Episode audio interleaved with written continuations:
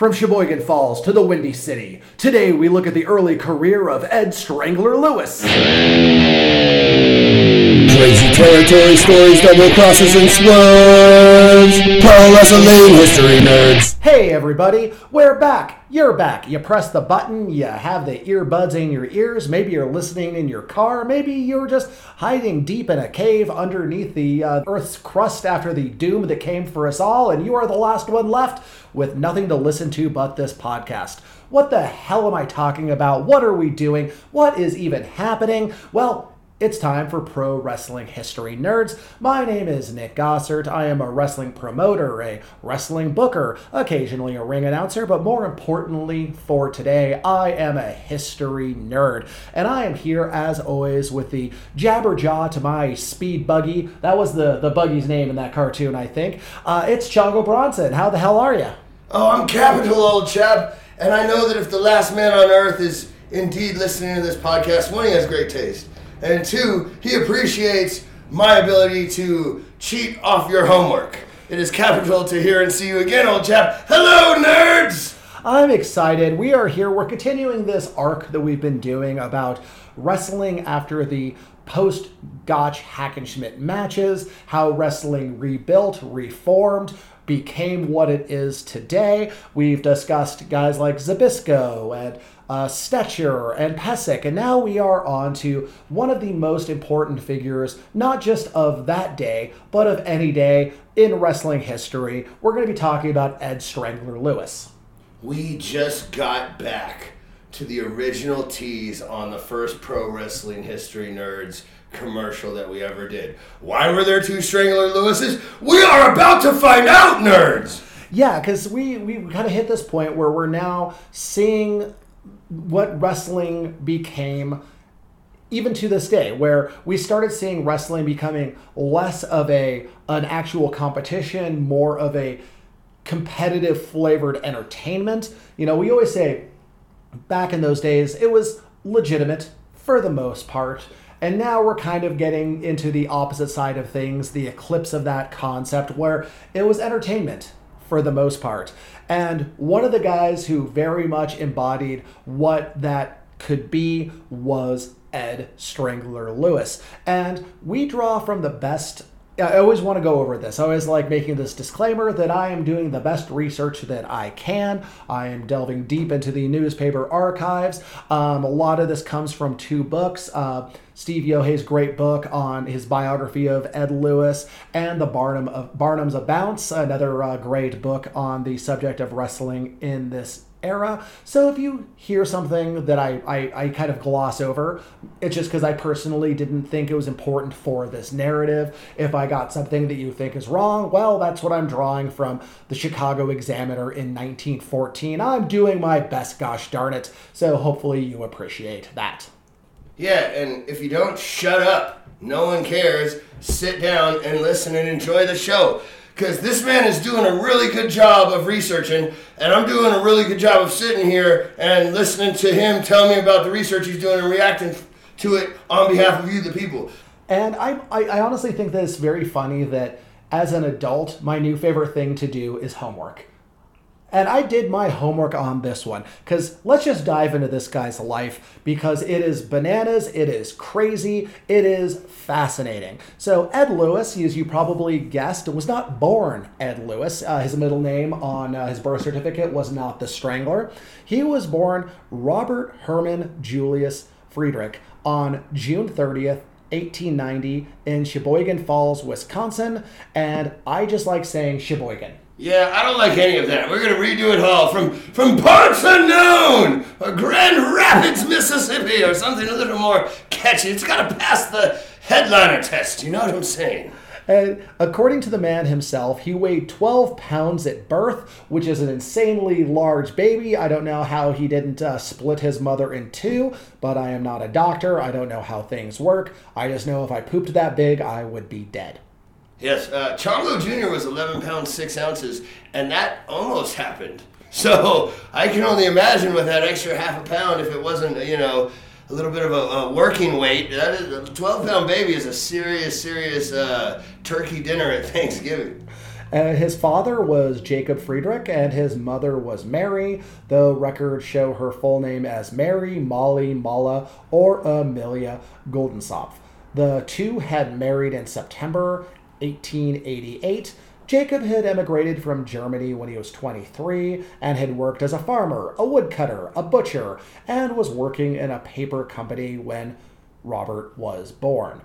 Both Jacob and Mary were big, big German stock people, both clocking in around 200 pounds each. Robert, called Bob by most, was the third of five children, and the family settled down in Nekoosa, Wisconsin, where the kids attended public school. And when I read the descriptions of his parents being like that kind of like big, hefty German stock, all I could see were galoots for Ren and Stimpy. yes, and uh, you know the the reality is, man, the bigger the woman, the bigger the baby. So I could believe that uh, you know the twelve pounds is, is sounding a little bit more like a shoot right now, brother. Oh yeah, and it's and it's one of those things where the aesthetics of what you are attracted to are defined by the necessity of life and culture. And if you are a you know Bavarian farmer, you know a, a German uh, you know German peasant, you, you see a woman who can who looks like she can hoist a cow and uh, you know milk the hay or whatever happens on a farm. That's got to give you a little bit of a boner that you couldn't really explain today. Stout is hot, and not just not just in the pint glass either, old chap. And Bob himself was big. He was a big athletic kid and a source of serious parental headaches. When Bob started coming home with dirty and torn clothes, his parents demanded answers. Clothes cost money, and money was tight. And Jacob walked to the school to see what was happening after school and saw Bob wrestling every boy he could find. Jacob lost his temper and beat his son in front of his classmates, and Bob refused to return to the school out of humiliation, so his parents had to enroll him in a local German Lutheran school. Don't you just love it when a parent stumbles across uh, their child doing what they were born to do and then just beats the shit out of them and, and completely like derails any, you know, uh, tries to completely cut them off at the pass?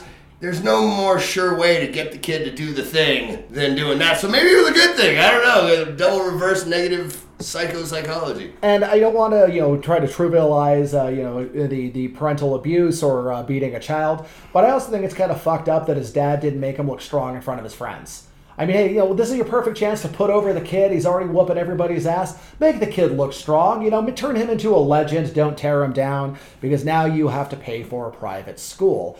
And in this German Lutheran school, Bob excelled at basketball, track and field, and, shockingly, wrestling. But his favorite sport, like many of his age, was baseball. And one of his favorite stories centered around a team trip to Pittsfield where they won the game but didn't have enough money to make it back home. So the baseball manager arranged a wrestling match for the young grappler against Pittsfield local George Brown. Bob only knew one hold at the time with the bear hug, but he allegedly secured the hold and rendered Brown in one crazy, crazy uh, fall for the win.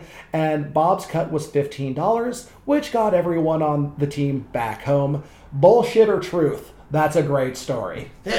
What a great Little League program. They're getting these guys paid. They're like, listen, we couldn't get it. We don't have enough money to get the team back. But if you fight this other kid for money and we all bet on it, what are, are the parents, man? This is, yeah, this is this is definitely the era of you know wrestlers are getting more press time, so they're definitely telling more bullshit or bullshit flavored stories about their uh, about their youth. They really come to be feeling very tall tale-ish, but uh, I still love it. Yeah, that's an awesome. That's an awesome hippodrome if I ever heard one. He also claimed that around this time, the local barber gave him a book about human anatomy, which he studied to gain an advantage in wrestling. He also received the Spalding Guide to Wrestling, and soon enough there were there was a line of angry parents visiting the Friedrichs complaining about what young Bob had done to their sons. So, and the Spalding Guide was like a, it was like a fairly annual, you know, sporting uh, magazine about various sports, and the wrestling version would be you know all the holds and all the you know exercises you need to do. So he was taking his book on uh, how how how the neck attaches to the shoulders and a book about uh, some basic holds and going out and working over the neighborhood kids. And I can honestly say I relate to that because uh, my, my, my goofy ass, you know, childhood fighting like a karate book and a wrestling book and then it was just fight every kid on the street until uh, you know parents complained Yeah, I was gonna say it reminds me of taking the uh, the rubber guard book into the college wrestling room, throwing up throwing up a high rubber guard on these guys that are just wrestlers, not submission guys. Yeah, that's hilarious because I know the book the book gives you knowledge if you're dangerous. So I, I absolutely believe that's a shoot. Oh, 100%. Yeah, cuz I remember I remember just reading like the the the karate basics or kung fu basics that I got at the library when I was like 10 and it taught me just enough of how to throw a kick to be a problem. Yes, totally. the, the the tutorials in in the high level black belt and karate magazines back in the day are invaluable at creating the martial arts foundation that supports me today. And another tall tale, at least it feels very tall tale ish, was when he was 11, Bob got a job as a water boy for a construction crew. And near the site was a bridge over a river, and the men would wrestle on the bridge to toss each other into the water. And soon enough, Bob was in on the contests and out wrestled full grown men, and this gained him quite the reputation in town. Though, when not wrestling, he was on the lookout to make sure the boss wasn't coming so the men could nap on the clock admirable, admirable work ethic right there. You know, whether he was out wrestling grown men and that was just a tall tale, whatever. But I love the uh, the labor sentiment of hey, let's let the kid be the lookout and let's all take a nap for you know twenty an hour. Yes, this is this is instilling the right, you know, the right belief structure in the youth, and he's he grew up to be a, a fine, upstanding citizen of the people. But I, I actually don't believe that that necessarily has to be a big uh, work, a big tall tale, because even if he didn't win, they might be like, this kid's got some scrap to him. Oh yeah, I'm sure they they brought him in and let him uh, let him do part of the wrestling. Maybe they just kind of put him over to make him uh, feel tough. You know, let the kid feel strong, and well, that confidence definitely paid off. Yeah, take notes, Dad. He also had a job at a grocery store where he would be lifting barrels and bushels trying to impress the counter girls. I think that's another thing we can all identify with. The old, uh, you know, uh, ninth grade weightlifting class during PE, and it's like, oh, there's pretty girls in this class. Well, I better work out with, better warm up with all the plates on this bar. Yeah, exactly. And how many chairs can you carry back after practice to put back in the closet? I've got like four on each arm, bro. Veins are just popping. And we've talked about this a lot. You know, wrestling is the sport and pastime for athletic farm kids, small town kids. It is just, you know, it was, it was a way of life. It was just the folk pastime was wrestling with your friends, learning a fun hold from your uncle, learning another hold from your uh, from your dad. You know, it's picking up little things here and there because you know before the internet, before video games, before you know television and all these other things, there wasn't a lot to do when you're a kid other than get in trouble, and trouble was also was often in the form of wrestling with your friends until somebody had a broken leg. Yeah, and it's uh, you know that's the beginning of the end of the Oregon Trail for that one. So yeah, so you see a lot of these these uh, these wrestlers. You know, if it wasn't like an outright farm life, it was things like this, like oh, he's 11 years old, or you know whatever it is, working physical labor, picking up barrels and doing grocery deliveries. A lot of these stories always have that like, well, I had to grow up stronger than all the other kids in order to make my nickel a day, and that's just how it was. And carnival and picnic wrestling matches were also a way of life. He, uh, he would find himself wrestling older boys. Like there was one uh, time where he was wrestling an older boy named Art Crowns, who was a friend but definitely a friendly rival. And when they finally had a match, Bob threw Art so hard that he nearly bit off his tongue. Ooh, Seeking family redemption, Art's older brother George challenged Bob and also lost. The Crown brothers grew up to be attorneys in the area, and I almost can guarantee that match was brutal as hell for one reason. There's nobody you're going to whoop on harder than a friend. Oh yeah, and uh, just the the idea of biting through your tongue that is brutal. But I, I wonder, I wonder if the carnival shows look down on the picnic shows. Is like that's like the outlaw mud show. Like oh, those carnies, how dare they moving in on our territory?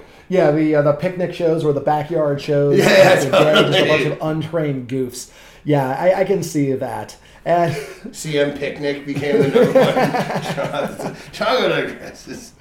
And as he got older, you know, he had a few matches in local venues, including one against a wrestler named Lindsay, whom author Steve Yohe believed to be a pro working under an alias, who roughed up the young up and comer throughout a two hour draw. And if farm life is tough, we're now getting into the world of industrial labor as well. Bob got a job at the Rhinelander paper mill where he worked with a machine that spit out 100 pound paper bundles. He had to pick up one every 30 seconds and stack them 15 feet tall in columns for 12 hours a day. Wow. He claimed that this was the worst task of his life, and anytime he thought about quitting a match, he'd look back on those days for motivation. So imagine, and this is like, there's not a, probably a union for this. So it's like for 12 hours, every 30 seconds, he has to pick up a 100 pound paper bundle and stack it potentially twice as high as he is standing all day, every day. Like if, if that doesn't turn you into a, a, a an, an unstoppable killing machine, I don't know what will. Yeah, that's pretty remarkable, man. That's like having a keg in each hand. That's pretty heavy. I, how much paper do you think it would take to weigh 100 pounds? Like, how big does that pallet have to be? I mean, it has to be pretty big or pretty dense. Either way, like I picture him almost like a cartoon where it's like dun dun dun dun dun dun dun dun dun dun dun dun dun dun. Just yeah, it's it's it's it's backbreaking, horrible work. But that's just what being alive in those days was all about. But it wasn't all, you know, physical labor and hardship. He also liked to meet girls at the roller skating rink, where he, of course, had a story about fighting a bully for an hour and a half, ending when he knocked the other boy down 25 times and had enough. So, you know, even even like the uh, the going to pick up a uh, girls at the roller rink, it's it's more about getting in a fight than it is about the girls he met. Again, I, you know, I, I can honestly picture somebody like again, it's like everybody's doing incredible physical labor, so everybody has much better stamina. Boxing matches were still 500 rounds, so I, I do put more stock in a story of fighting a bully for an hour and a half behind a roller skating rink than you know if somebody was telling that story today. Yeah, although I do have to say, if I do smell a little bit of a work there, it's that they negated the fact that they were still on roller skates, because why would he get knocked down 25 times if he wasn't on roller skates? he would be, you know, probably knocked out from one of those knockdowns. Or it's just like they can't get. Oh, I almost got you that time. Hang on, I'm not really good on these things. Or what if he was really good on those things? oh, dude, then it's, you'd think he would only had to knock him down once then. You would think, but it's maybe I, I can't even look into the physics of this. All I know is that's a, that's a brutal way to spend an afternoon. But Yeah. boys will be boys back then. And at this time, he got involved with a girl named Mabel because I think all girls were named Mabel in those days. And they even wanted to get married, but were still in their teens.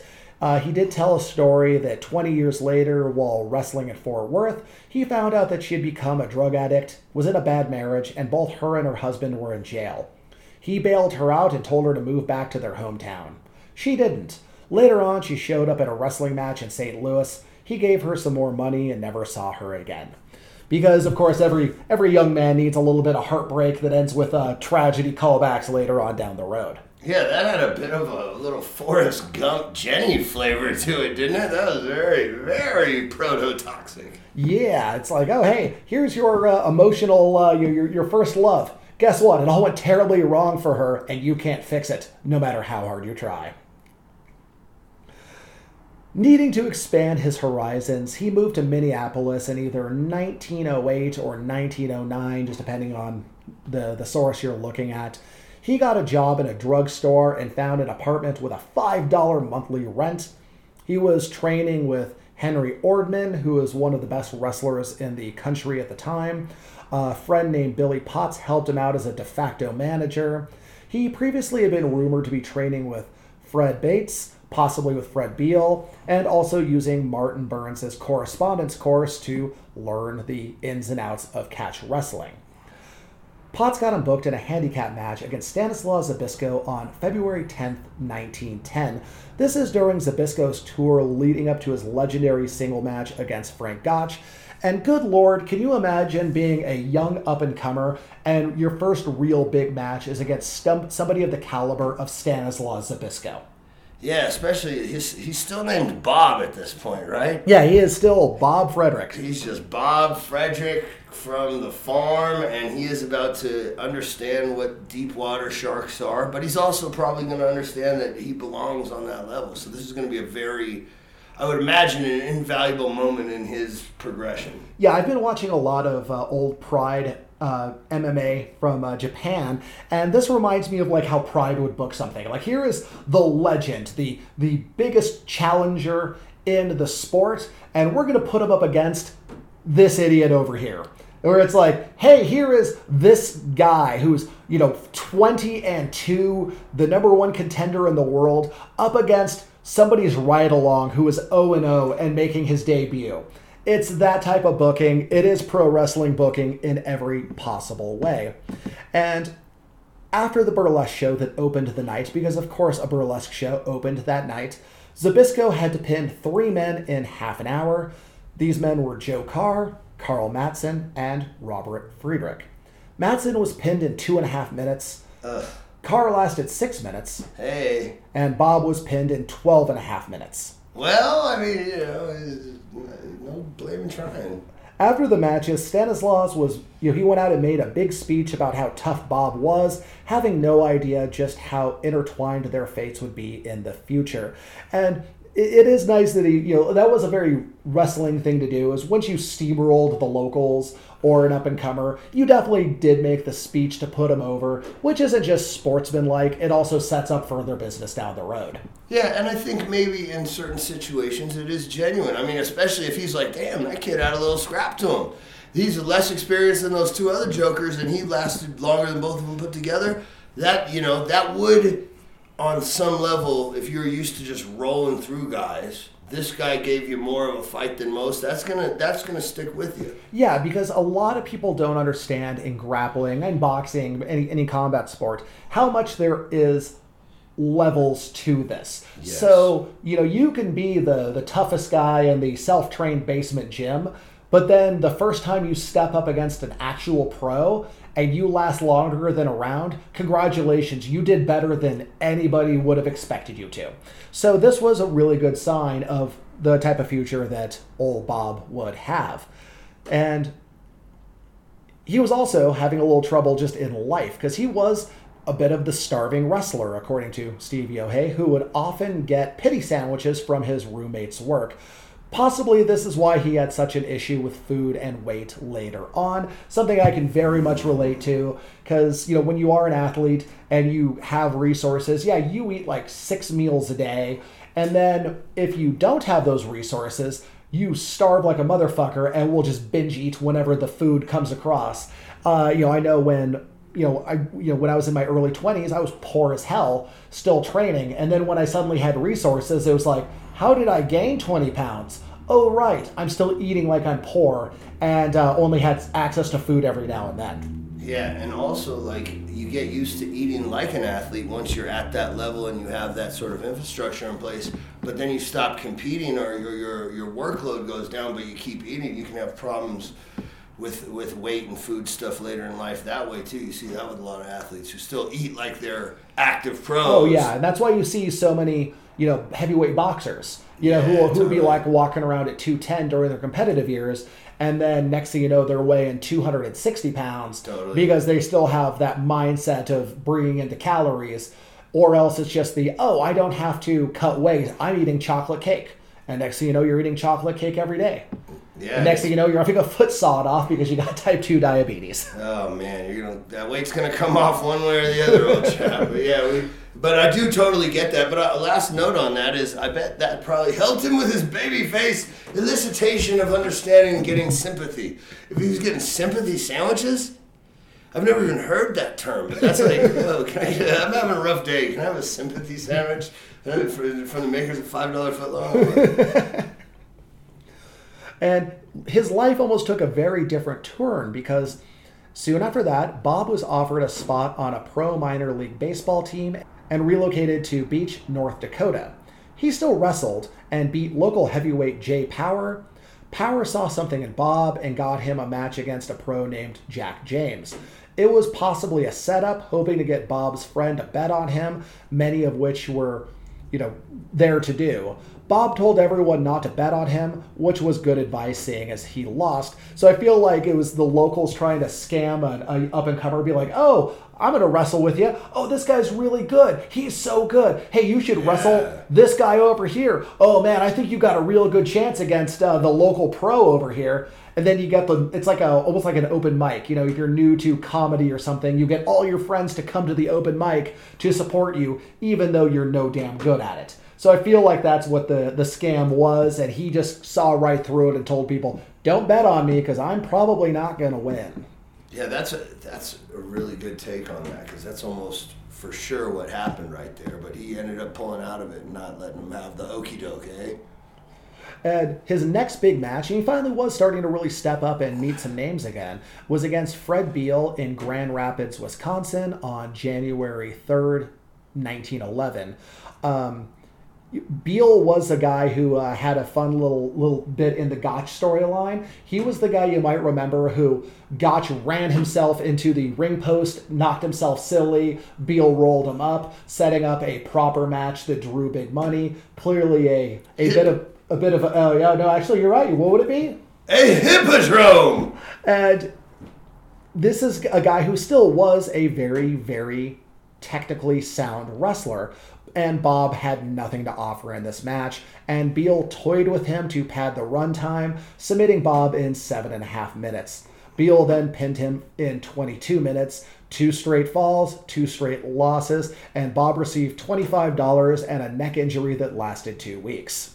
Oh, well, I'll take the first, but the, at least the latter didn't last longer, especially back in those days. Oh, yeah. It's not like there was like a, you know, like a, uh, Oh, or was there. Was there like some sort of like goofy medical contraption where you like stick your head in and like step on the pedal and it like extends your neck for a spinal decompression? I feel like there was like enough quackery around that that might have been something you could order from a catalog. But once healed up bob barnstormed around the state learning to work as well as shoot. He even made the journey on September 4th, 1911, to watch the Hackenschmidt versus Gotch rematch that killed wrestling in Chicago for years to come, and it makes one wonder what lessons Bob Friedrich learned from this. Totally. So yeah, he saw what a real match could do. He, He saw what a real match could, how it could blow up in your face. He probably in the back of his mind that was a lesson he carried with him throughout his uh, career. At least I assume it was. Oh, yeah, it'd have to. It'd have to. And Bob had many jobs in many towns while wrestling on the side baseball player, jewelry salesman, cowboy, chicken cleaner. That was something listed chicken cleaner. I don't know what the fuck that means, but he was a chicken cleaner. But a fun one was when he ran a movie theater. In 1912, the Titanic sank. You might have heard about this. Oh yeah, I th- yeah. I think I, I think I read something about that on TMZ. And a month after the tragedy, one of the survivors made a 10 minute film about it, and it was a smash hit in the tiny projector room he was showing it in. But across town, there was another, more legitimate theater, and the owner was not having it. And he broke cinema kayfabe by announcing that the movie was a reenactment, not the real sinking of the Titanic, and the rubes were blown away by this revelation. Like, it's just so insane to think about that there was a time where people were watching a short film about the Titanic thinking it was real, and when somebody said, that's just a, uh, that's just them, that's just them putting on a little play, that's not the real thing, they're like, what the fuck? Are you, we've been lied to by movies? And yes, movies do lie to us. Yeah, John McClane in Die Hard, not a real guy. Whoa, whoa, whoa, whoa! Take it easy there, buddy. There's certain lines we don't cross, but apparently. Uh, there's no lines you don't cross in kayfabe when it comes to the theater wars of the 19 teens. Oh, apparently he, he broke kayfabe. He was just he went full he went full disclosure with it, huh? That is some some shitty booking. And old Bob Friedrich, he was not having it. He went to the newspaper office that was owned by the same person who owned the uh, the the, um, the the theater, and trashed the place. He was arrested and fined fifty dollars, which was paid by supporters who didn't like the guy who broke kayfabe on the sinking of the Titanic. I love that so much. That is just so. That's how you handle these things. Yes, he went right to the office, aggressive, aggressive, right in his face, and told him what he thought of the place. Yeah, it's like how do you do pro wrestling without pro wrestling? That's what that story is. It's like we're going to show a movie. Well, this guy didn't have that movie, but he had a real theater, so he's going to expose the uh, the, the the business. So Bob's going to come back and wreck the place and get arrested. But everybody hated the other guy, so they covered his fine. Well, That's wanna- wrestling, baby. You want to turn a work into a shoot? This is what's gonna happen, darling. And things were looking up. In 1912, Bob was offered a run in Kentucky by promoter Bill Demetral, which Friedrich enthusiastically accepted. But when the time came, the promoter sent the letter with all the details to the wrong city. Whoopsie doodle. You know, it's not like you can send somebody a text message, an email, a DM. Can't slide into those DMs. Just sent a letter to the wrong place. And when the mistake was caught, it was too late to fix. So the promoter got veteran grappler Bob Managoff to step in under the name Bob Friedrich. Managoff never had a problem switching gimmicks for a payday. You might you might remember him as being the terrible Turk that John Pesek beat in a previous episode. So he'd been advertising Bob Friedrich, couldn't get Bob Friedrich, so he got somebody else to be Bob Friedrich. Yes, that's a, that is a total promoter move, though. A- spending the money to advertise for a particular talent, but not putting enough effort into getting the information to them so that you can actually get them there that day. It was like the uh, the equivalent of like, ah shit, um, okay, I guess you're a doink today. Yeah, right. So they, they, Exactly. they fake doinked Bob Friedrich. That's But amazing. Then what do you do when a week later the real Bob Friedrich made it to town, but the audience already had a Bob Friedrich that they saw last week? So the promoter came up with a new name for Bob. Thus, Ed Strangler Lewis was born. I, you know, it's just maybe the most perfect microcosm example of how falling ass backwards into the greatest ideas of all time is really how this business is done correctly. Yeah, so Ed Lewis uh, made. So Ed Lewis made his debut against Bob Friedrich somehow in the weirdest of all possible bookings. Uh, he to fight himself to Yeah, he- like kill his own name. That's amazing. Yeah, so the other guy was wrestling under his name. He came in with a new name. He wrestled the guy wrestling under his name. So I guess in like you know Marvel Universe uh, terms, it was like a variant from a from the multiverse that he had to defeat and make his new name as Ed the Strangler Lewis. And in these days, Kentucky was a wrestling hotspot. And after so much of the business being shifted away from the Chicago area after Hackenschmidt versus Gotch, and it was close enough to get the top Chicago area talent because of the loss of local bookings. So places like Kentucky in 1913 became incredibly amazing places to be a wrestler or to be a wrestling fan because Chicago was dead. So everybody in that area had to kind of branch out and start traveling more. And Kentucky had a lot of money, especially in the Lexington area. It was a well to do city, having escaped much of the damage that southern cities took during the Civil War. It was the national center of the horse racing industry. I guess that's where the horse factories where they built the horses and had a large local audience for sports and sports betting that had decent money to spend both for tickets and side bets. Yeah, I mean, you know, place I've I've wrestled in Louisville, Kentucky. You know, there's a big wrestling culture there that exists today. That is a that is one of the places that has a completely self-sustaining local culture of professional wrestling that goes way back. And that's obviously. yeah, and that's why Bob, now Ed Lewis, settled down in the area for a few years and would be billed from Lexington for much of his career. And he had a series of programs with top guys like Dr. Benjamin Roller, who most likely taught Lewis a very important aspect of being a top guy, being willing to trade wins and losses so long as the loss wasn't 100% a loss, as Roller would lose due to injury forfeit for the third fall constantly. This program elevated Lewis to contender status. So Roller's a guy who was always in that conversation with Gotch, with Hackenschmidt, with Zbyszko. And he just traveled around just because he was a wrestler and he was also a doctor and was more interested half the time in having conferences with other medical professionals to increase his base of knowledge there. And he had no problem, even though he was an amazingly skilled wrestler, doing worked programs where yeah where it'd be like hey you win one i win one and then one of us you know slips on a banana peel and hits our head and can't continue so he introduced lewis to the idea of you can lose without losing You can lose and still look strong, and then everybody wins for rematches down the road. Yeah, and I'm sure that lesson was that much quicker to imprint based on the fact that he was there in the house the night wrestling died. He saw what the legitimate finish for Gotch Hackenschmidt 3 was, and that ended up uh, probably made him a lot more susceptible to the idea of working an angle like that. Yeah, because I mean, this is a guy who was very smart business wise, never too proud to uh, do a work so long as it kept everybody strong. And you have to imagine the cultural trauma in the wrestling world, in the sporting world, that Hack versus Gotcha Smith imprinted on everyone. Because, yes, that was a legitimate match, no matter what a lot of people tried to say. And because, like we always say, you could tell it was legitimate because it was terrible. Yeah, totally, exactly. There was if it, this was planned, this is not what they would have done. So that's how you know it was not a hippodrome. But that's exactly what people are going to think is uh, fake because it, it, it didn't it didn't come off like a genuine competition because it was pretty much like a stall fest between two old broken guys that didn't want to give the other guy a chance to beat him.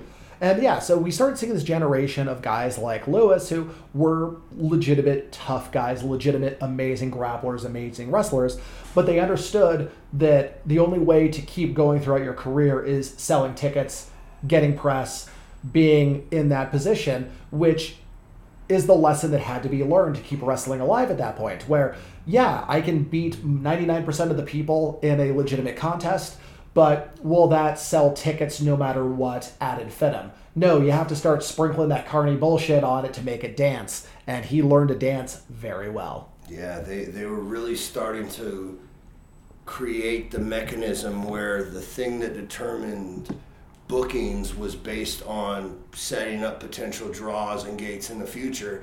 And this is when the formation of what we currently think of as like worked pro wrestling with storylines and angles and all that, this is where this comes from because it was about controlling outcomes to generate further revenue. That's the genesis of this whole thing, and this is where it's starting to galvanize in the greater timeline. And it kind of hit its zenith on September 18th, 1913, when Lewis beat Roller for a version of the U.S. Championship via, of course, Roller injuring his ribs and being unable to continue the match in the third fall. And his first major defense was very dramatic. On September 29th, he wrestled another longtime foe, William Demetral, that was so violent that the police stopped it and arrested both men for disorderly conduct. Mayor J.E. Cassidy was so outraged that he banned wrestling in Lexington, but was overruled by the local board of commissioners. So, again, we start seeing these matches that are getting so fucking wild still in these days that like the police storm the ring and arrest people and the mayor is outraged and wants wrestling gone but you know the commission of course goes this is probably bringing our city a lot of money so shut up yeah talk about an angle daddy I've never even heard of that. They came in and arrested both guys because it was so violent. That's beautiful. Who booked this shit?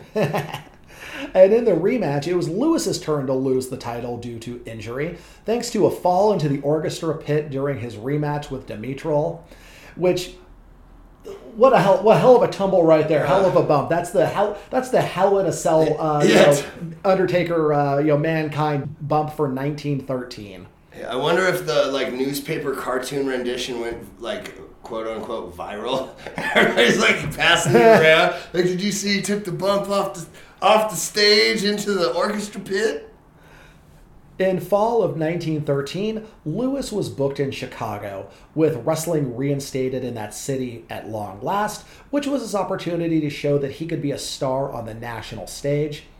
Post Gotch scramble for stars and matches with Gotch were just heating up because Gotch was retired, but not completely. You know, it was just he was in a position where he was rich as fuck. He was rocketing towards 40 he didn't really need money. He didn't care too much about competition. So something would have to be real special to draw him out of his retirement, bring him away from his farm.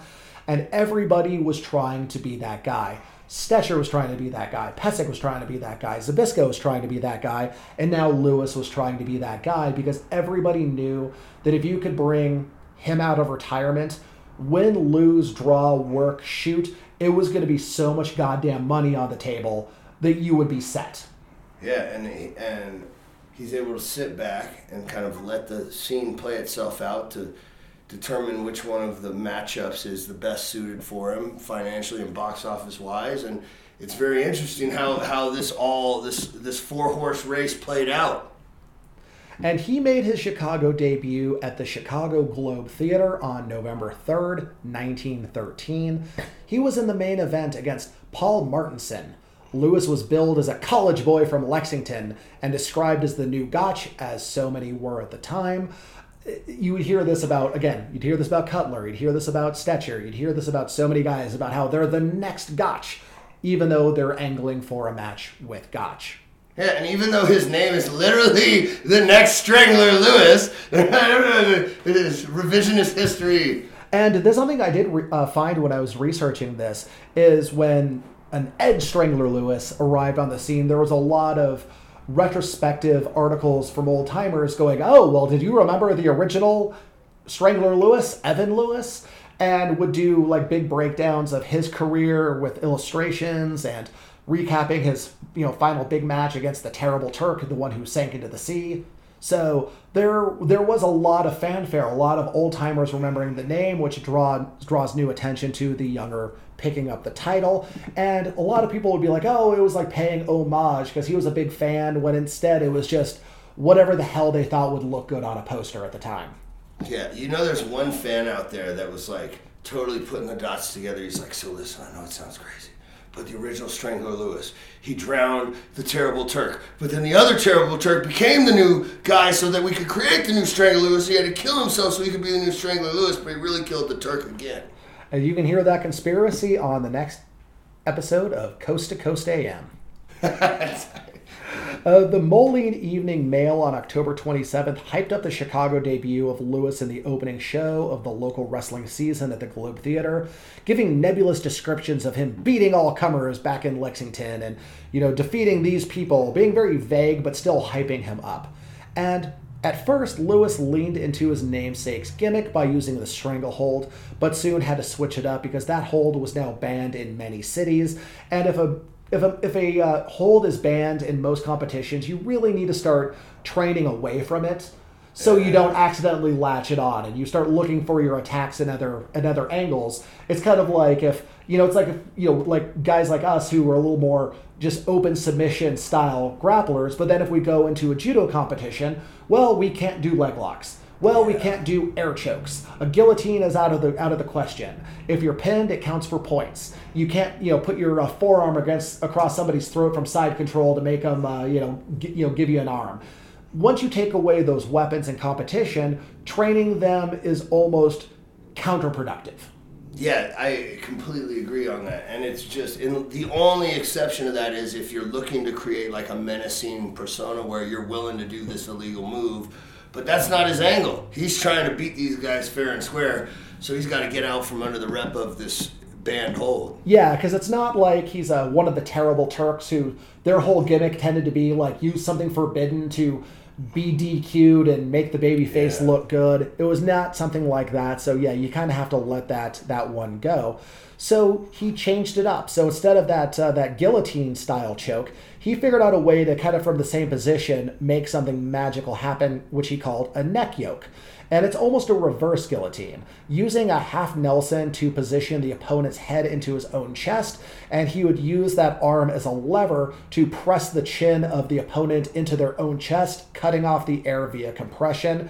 And once he wore them down, he could easily roll them over for a pin.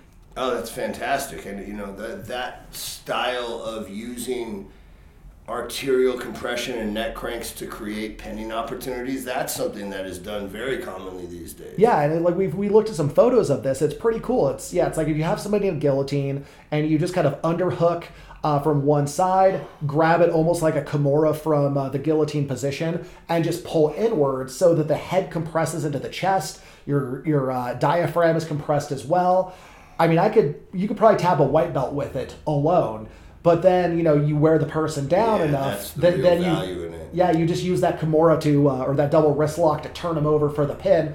You've already emptied their gas tank. They have nothing to defend it with. Yeah, that's actually a really brilliant utilization of a submission technique not to get a finish per se, but to wear down the stamina in a quick way on their opponent to then go for and then have that mechanism where yeah, there's the way out, and that the way out is flipping you into getting pinned. And if you were in the room with us, you could imagine how we're both like waving our arms You around, trying to like demonstrate how we're doing. You totally understand it so good right now. You're like, that makes so much sense. Thank you for that visual. And Lewis was a little bit undersized as a heavyweight. He was 205 pounds and was well known for his agility on the mat, and the world was still taking notice of him. The November 11th Chicago Examiner published a hype article entitled Lewis besieged by challengers. Every heavyweight wrestler in America wants to meet the Strangler, it seems.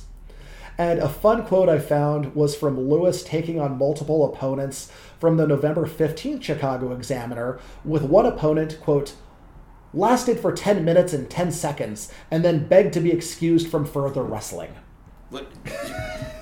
Wait, wait, wait, wait. I don't even know. Does that count as a verbal tap? Did he say a safe word? Did Yeah, I, I, I clearly he was signaling to the referee that he was done, but I love the genteel media spin on that. Yeah. where he he begged to be excused from further wrestling. Like he was like he like took his monocle out and said, "Pardon me, sir, but it appears that I'm overmatched in this grappling competition. Would you mind getting this ruffian off of me so that I may go about my day with a defeat in my heart?" Dude, well, at least he knew how to lose with class. Lewis was then matched up for a marquee face-off against Charles Cutler. In an attempt to build interest, the promoter had them stage a fight in a local restaurant, which of course backfired when the press called it an obvious publicity stunt. So they were trying to get the pull apart. You know, they, they didn't have Twitter back in these days. They didn't have a, a pre-show video package. So they had to go have the two guys bump into each other at a bar or a restaurant or an orphanage or a zoo or whatever, wherever people hung out in those days and have them get pulled apart and raising havoc to you know try to sell some tickets and it, apparently it was so obvious that the media the newspapers were like yeah these this was obviously bullshit these guys are being a, bu- a couple of silly silly boys Yeah, how do we go from getting arrested in the ring to can't get arrested in this town? I mean, come on, fellas. And according to the November 25th Chicago Examiner, the promoter wanted Lewis to forfeit $250 for, quote, running out on the match because he took a short notice match a couple days before in Kentucky but returned in fine shape, and the bookies had the odds at 10 to 7 in Cutler's favor. On November 26, 1913, Cutler and Lewis went at it, with Cutler taking the first fall in 1 hour and 1 minute via crossbody lock. Lewis came back for the second with a neck yoke at just under 12 minutes, and the final fall went to Cutler via head scissor submission, and Cutler was reportedly so tired that he had to be damn near carried out of the ring. Per the November 27th Chicago Examiner, the crowd was around 1,000 people, as Chicago was still wary of watching wrestling at that point. And I really do wonder if this was a work or a shoot, because there was so much showbiz drama, the the pull apart at the restaurant, the demand of a forfeiture, the you know the the the hero babyface being carried out after his heroic last minute, last bit of energy win. So I, I feel like it might be. If I if I'm gonna put on my my my tinfoil Booker hat, this is what I think. I think it might have been like a work shoot combo where it's like okay, because on the one hand, the first fall taking an hour tells me that that is a shoot. They wanted to see what each other got, and they went hard for that first fall. But then it sounded like they kind of had a planned second or third fall sort of layout, depending. Like that first fall sounds legit. If you're going for an hour, you're not doing that on purpose. You know, you're not doing that because you chose to as the hippodrome. That wouldn't be the way you set it up. The second fall in 12 minutes, that's almost 10 to 12 minutes. Every time we have a multiple fall, it's always a second fall, 10 to 12 minutes. So that smells totally like a work. And the finish for the third fall smells like a work. But my guess, this is their big first match. They wanted to see what they had. So that first fall was a shoot, and fall two and three was a work off of that shoot finish. That makes a lot of sense, and I do agree because yeah, anytime anything's an hour long for a main event, that doesn't smell like a hippodrome. Because if I was doing a worked match, even in these days, an hour for all three falls is perfect. And otherwise, you're kind of getting into that, you know, WrestleMania exhaustion, you know, making working people stay up till three in the morning and watch this goddamn thing, you know, risking the, the pay per view, which wouldn't exist for decades to come, to cut out at the, uh, the last minute. Just an hour long thing always feels legit because then it's going to be defensive. Then it's going to be them not wanting to lose, even though it might be cool. Well, whoever wins the first one, fine. And then, you know, it can either be two falls or three based on what the predetermined plan was. And, you know, even though he lost, Ed got a nice write up in the Chicago Tribune with a photo of him putting future collaborator Billy Sandow in the neck yoke and much of the interview centered on his education, since the college education was part of his initial big city gimmick, which of course was total bullshit. He was you know probably barely had a uh, you know 10th grade education because he had to go to work because he lived in wisconsin in these days Yeah, he went to the school of Dr. Roller's Hippodrome Academy of learning how to uh, steal a house. and up next was a big match against gus americus schoenlein americus was a big star out of baltimore and defeated the young strangler with two straight falls in a combined 55 minutes According to the December 30th Fort Wayne Daily News, America secured a crotch hold to a body lock to a slam him on his head, which left him stunned for three minutes. So it sounds kind of like a like a scoop slam, just kind of in different Yeah, terms. high crotch. Yeah, got him with a high crotch, picked him up, turned him sideways, boom, landed on his head, knocked him uh, goofy for about three minutes, and he just had nothing to offer afterwards. And even in defeat, according to the Moline Evening Mail, the crowd was supporting Lewis. And this is another one of those moments where I do have that. Oh, was that like a legit situation where he got knocked stupid and couldn't really compete very well? The old, uh, you know, Pedro Rizzo getting knocked out, but he was still uh, fighting for four more rounds. Or was it going back to the uh, Dr. Roller lesson of get injured so you look strong even in a loss? Yeah, it might have been a bit of both. It's hard to tell, but I, you know, America's fuck yeah. Especially that's not like. I love how it's like not his nickname. It's just like actually his name, middle name.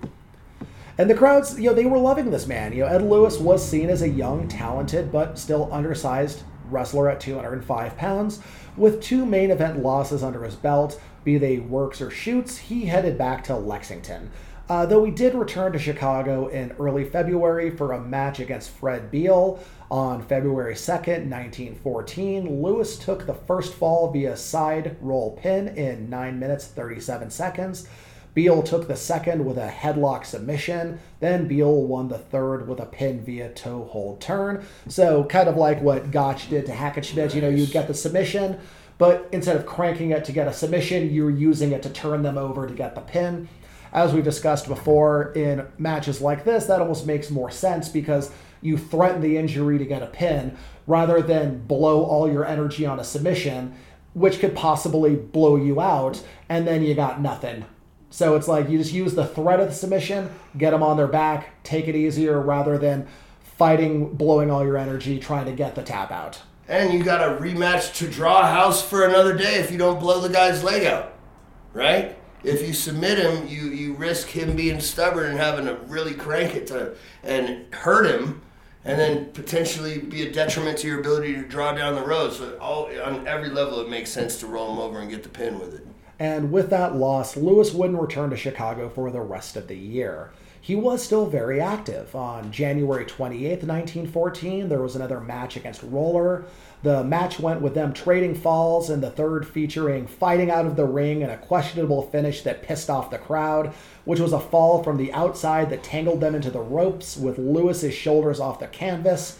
Another inconclusive finish to keep both strong and lead to a proper finish in a match later on. Again, Pro Wrestling 101. Classic Dr. Roller. They're the proto Guerrero dirty finish man. This guy's good, bro. Dr. Roller is really one of these unsung, uh, you know, original bookers that he's got so many good little angles that he's come up with.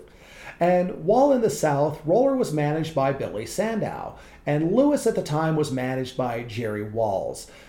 Managers were more important in this era than they were later on because we now think of things in terms of territories or promotions or you know things like that from the NWA on afterwards.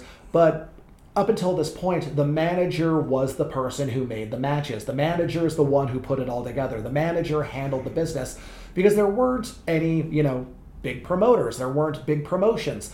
I mean, there were people like Curley and, and people like that, but for the most part, the manager protected their fighter, put the big money matches together. That was where everything kind of came together. He was the nexus of the business, not the promoter. Yeah, there weren't the established promotion brands, as it were. The draw was based on the name of the wrestlers. And so the, the agents would be in control of the individual booking of that individual wrestler. So that would dictate the, the house and the town. So if you, you know, every every primary top draw has a, potentially a different booker.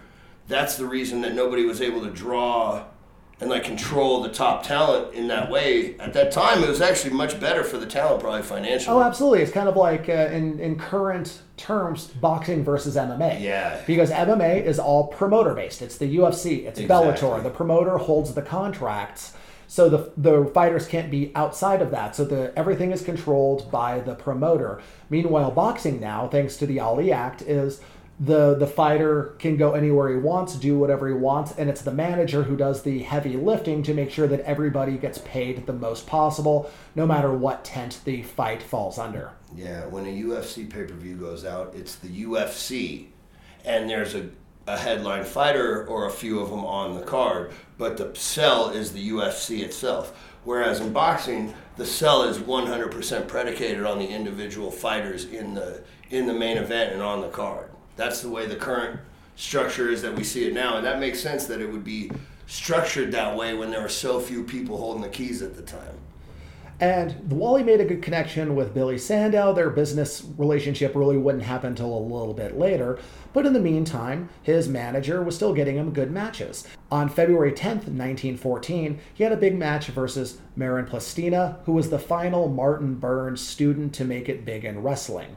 The match took place at the Lexington Opera House, which was a two-hour draw. Yawn, almost certainly a shoot. I can't I can't imagine a two-hour draw in order to sell tickets for more action, because who would want to see that?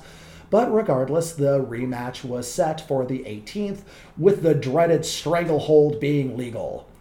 Wow. Lewis was DQ'd after 43 minutes for rough work and refusing to break when they got off the mat. Plestina pinned Lewis in the second inside five minutes after a big slam, and once again, Lewis shows how to stay looking strong despite the two straight fall loss. Because the first one was a DQ, the second one was after uh, you know like get a, a bit a big fall that looked like it injured him, might have been a little bit of uh, suspicious circumstances for his for his health. But either way, he did leave with two straight losses. Work or shoot, it does kind of ding you in your reputation. But you would think that might lead to a step back career wise. Instead, he got a big one. He got a match against Stanislaw Zbyszko on March 23rd, 1914, in a handicap match where the Polish grappler had to throw Lewis twice in an hour.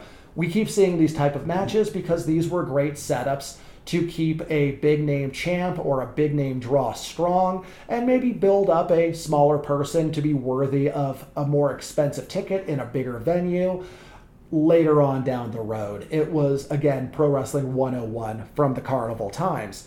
But Zbyszko, definitely not a man who liked to work, and this certainly was not one. The local crowd cheered on Lewis as he aggressively went after Zbyszko, who seemed to rely on his size and strength to defend against the smaller Lewis. But either way, Zbyszko caught Lewis in a toe hold that he couldn't escape from and gave up.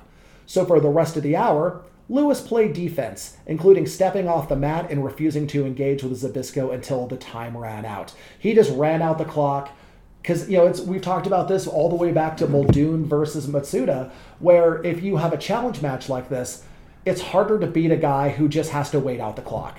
Oh yeah, it's no different than like current point systems that you see a lot of that with like a gi jiu-jitsu tournament where someone can have a point advantage and be in a you know someone can have a dominant position on top of them but they have the point advantage and they can just stall out to achieve victory because the point system is structured as such that if the other person doesn't gain those additional points they're going to win by default. And bravo to him for being savvy enough to recognize that in this situation Yeah, same thing with how they changed the rules in hockey. Because hockey, the trap defense became an almost unbeatable system thanks to the Dallas Stars in the late 90s. Same thing with the Devils. but it became so boring and so hard to score points that they finally took away the two line pass just to make the sport watchable and entertaining again. Because again, you play defense to win, but it doesn't necessarily make for entertaining matches. And one person who definitely wasn't entertained was Stanislaw Zbyszko, who was pissed. he was enraged that Lewis would run and avoid him to run out the clock and complain to the referee. And the ref had to tell him that Lewis always came back in when ordered, so he couldn't DQ him, and told him that it's his own damn fault for not getting a roped off ring instead. So it took place on a on a canvas without ropes. So anytime that you know, he was in danger, he would just step out of bounds. The ref would tell him to get back in. He would get back in, but that would be a restart. So he just played the psychology of a defensive game to the point where Zbyszko had a post match meltdown. That was an awesome burn by the ref, too. Like, well, if somebody wasn't a cheap bitch and had actually paid for ropes, we wouldn't be in this situation. And Zbyszko, Stanislaw Zbyszko, was the biggest and best wrestler after Gotch had retired, but his younger brother Wladek was the hottest up and coming star. He was big, strong, had the family gentlemanly manner, and he was also much more versed in catch style wrestling than his older brother.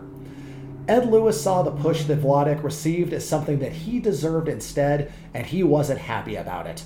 He publicly challenged Wladek, going so far as to hand out public petitions for the match.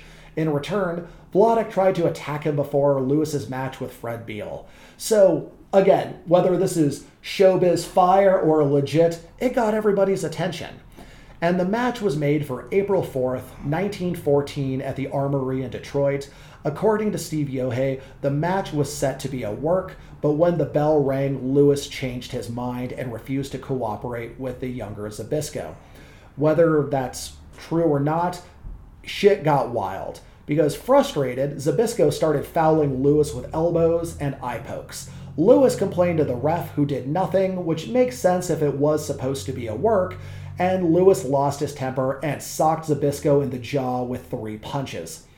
A riot nearly broke out, and the match was ruled a no contest as the police pacified both the wrestlers and the audience.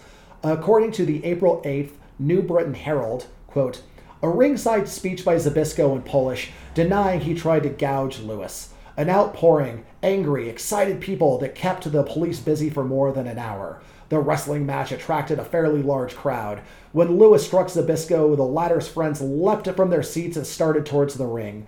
Police immediately interfered and someone awarded the match to Zbyszko on a foul. Someone else declared all bets are off as a mob surged about the ring. Police broke it up, and after hard work, a number of troublemakers were ejected.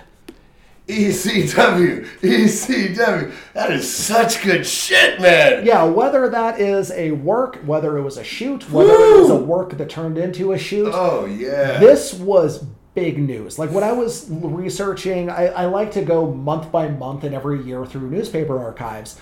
And when I was going through April of this year, I would type in, you know, uh, Strangler Lewis, and from coast to coast, border to border. This was in every sports page. This was a big match. It was a big deal. And the fact that it melted down into fists flying, a big promo in Polish to the Polish uh, audience that was rushing the crowd, trying to get at Lewis, people trying to fight them off, the police coming in and having to you know, stop the fights and throw people out. Shit got wild as it did up until this era. So it was a big goddamn deal, which makes a lot of sense financially that they put a rematch together as soon as humanly possible on April 23rd. So just a couple weeks yeah, later. like two weeks later. Yeah, two weeks later. These oh these are this is the day when everybody was wrestling work or oh, shoot, Oh, yeah. you know, four times a week all over the place. So it wasn't like there was a big layoff with a oh, training Oh, yeah. camp like a And like that's the hottest angle in wrestling. They gotta get they're getting coverage. That is good shit, man. yeah, because whoever put that together was a genius because they were like, okay, go to the building. What what building can we get to do this again? Because we gotta strike while the iron is hot. And as you can imagine, it was a little rough in the ring. After an hour, Zbyszko landed two big slams. The second with Lewis landing on his head and getting pinned. He claimed he was too hurt for another fall, so the match went to Zbyszko. And what does this feel like to you? It feels like a hippodrome. So I do feel like business won out over uh, over any actual personal heat or personal problems. The younger Zbyszko had no problem working uh, for a living. So the fact that it was really once again just a page out of the roller handbook, land on your head, get pinned, take the loss. That probably was the conversation where it's like you were the asshole, so you're the one taking the loss cool, just make me look good and pay me well. We can all go about our business after that. Yeah, and I mean, you left the door open for a potential rematch. It wasn't a decisive multi fall finish with a clear outcome. He couldn't continue, so there's always that, yes, classic roller.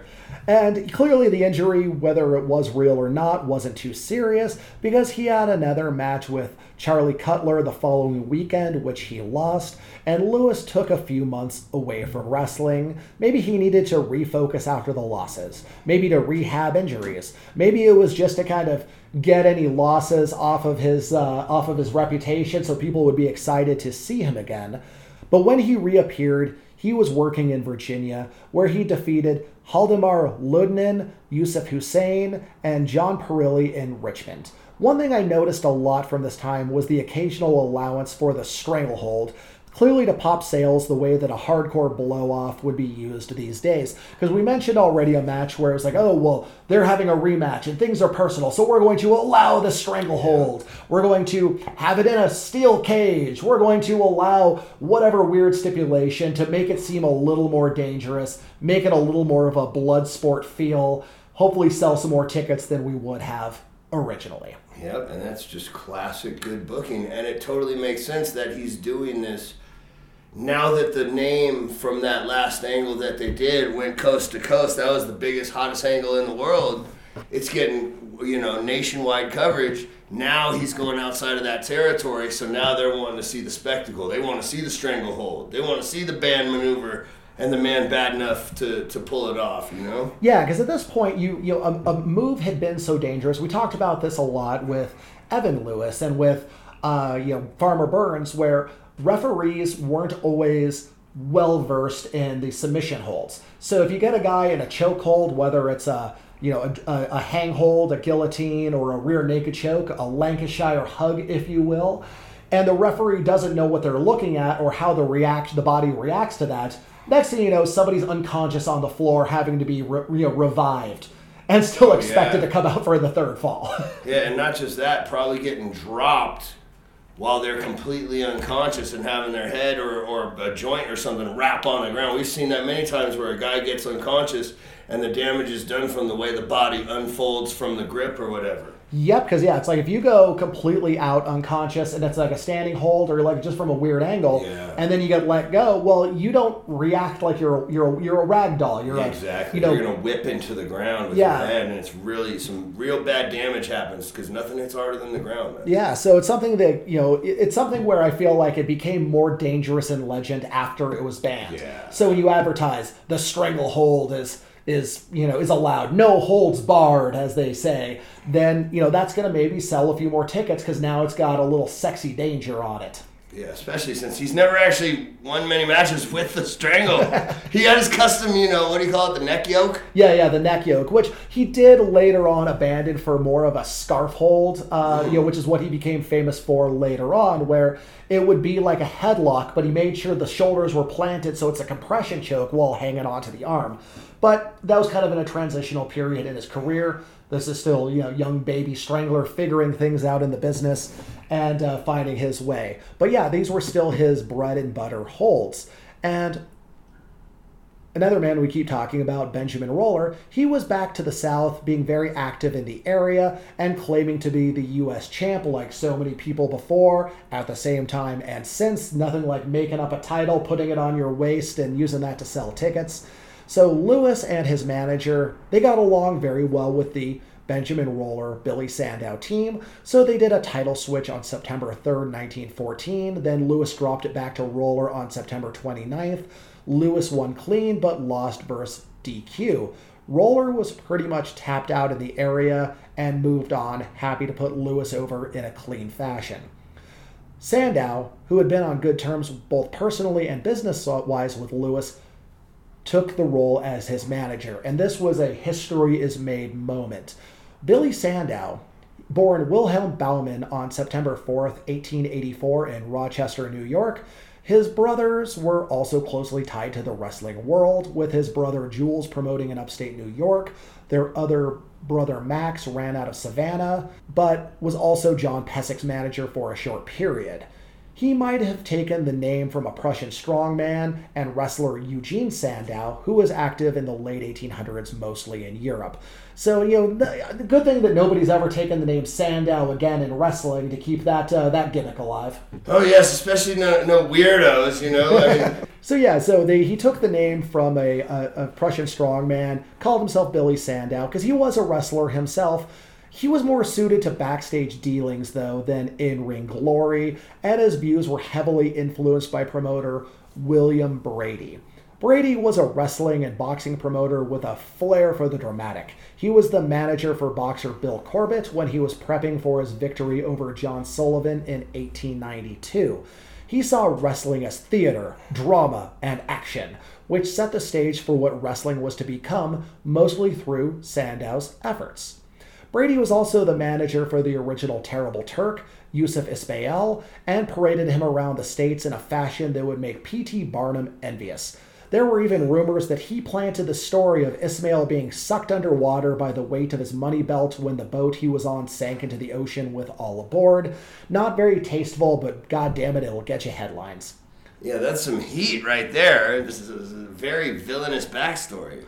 And according to Fall Guys, The Barnums of Bounce by Marcus Griffin, Sandow first came across Lewis when he was still known as Bob Frederick, when they booked him to lose a worked match against Yusuf Hussein, yet another terrible Turk. Sandow allegedly told Bob that Yusuf had to catch a train out of town to the next spot that night, so he needed to make it two straight falls in 20 minutes. Bob told them to stuff it. He was a working wrestler and coach in the area and would look like an asshole if that happened. He was willing to job, but not get squashed like that. So smart, so protecting his image, protecting Yeah, who he was as a shooter and a worker. And Sandow got angry and threatened to have Yusuf shoot on him and badly hurt him if needed. Bob reportedly replied, Okay, that's the way you three feel, then you tell Yusuf or me we'll level and tell him to try and get two falls in 20 minutes. That's awesome. Yusuf. I just love that. It's like, all right, well, if you don't go along with things, you just tell your guy, you know, we'll just have our guy come out and really hurt you. And, and he was just, cool. Well, you tell him to do his best, I'll do my best. We'll see what happens. Yeah, he's like he's got 19 minutes. Yep, so that was the night that Strangler Lewis, then Bob Frederick, he went out and beat Yusuf in two straight falls. Sandow wasn't happy, but saw a new star in the making. And whether that specific story is true or not is up for debate. What is not up for debate is the importance that Lewis and Sandow's friendship and business arrangement would have in the future of professional wrestling. And that's where we're going to kind of put a pin in things. We now have hit that point where two thirds of the Gold Dust trio have now come together, where Sandow is who's the the brilliant mind who saw wrestling as as drama, as theater with action involved, and the perfect poster child for this new generation, a, a man who was a dangerous shooter who would happily do business in order to keep the business going. And this would impact wrestling like nothing before. So this was probably the biggest meeting of people in the wrestling world since Hackenschmidt and Gotch stepped in for their photo opportunity before their first match.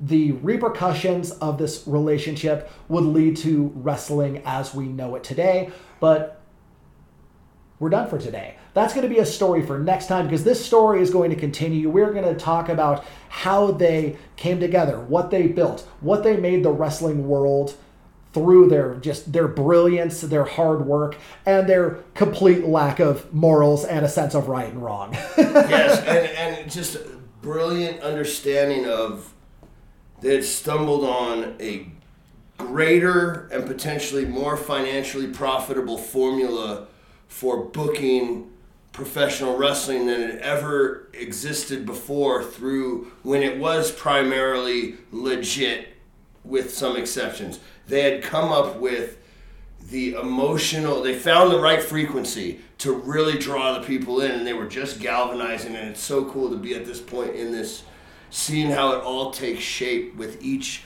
major player in this in the Gold Dust Trio. And that's why we're going to leave things for now. So make sure you like us on Facebook, follow us on Twitter and Instagram. We'll be posting some articles and uh, some some fun uh, photos that we find from these days. And more importantly, get excited for the next one because this story just gets wilder, it gets crazier. We're going to start seeing a lot of people who we've learned about over the last few months coming together and telling a pretty much a mob story, but with wrestling instead of instead of shootings. That's really the only way to to put this story together. And I'm glad you're along for this journey with us. I'm glad you're listening. I'm glad you're liking it. I'm glad we're we're doing this. So we'll talk to you next time. For Chonko Bronson, I'm Nick Gossert. We'll talk to you later. Yes, talk about a cliffhanger. Cut Prince Martini.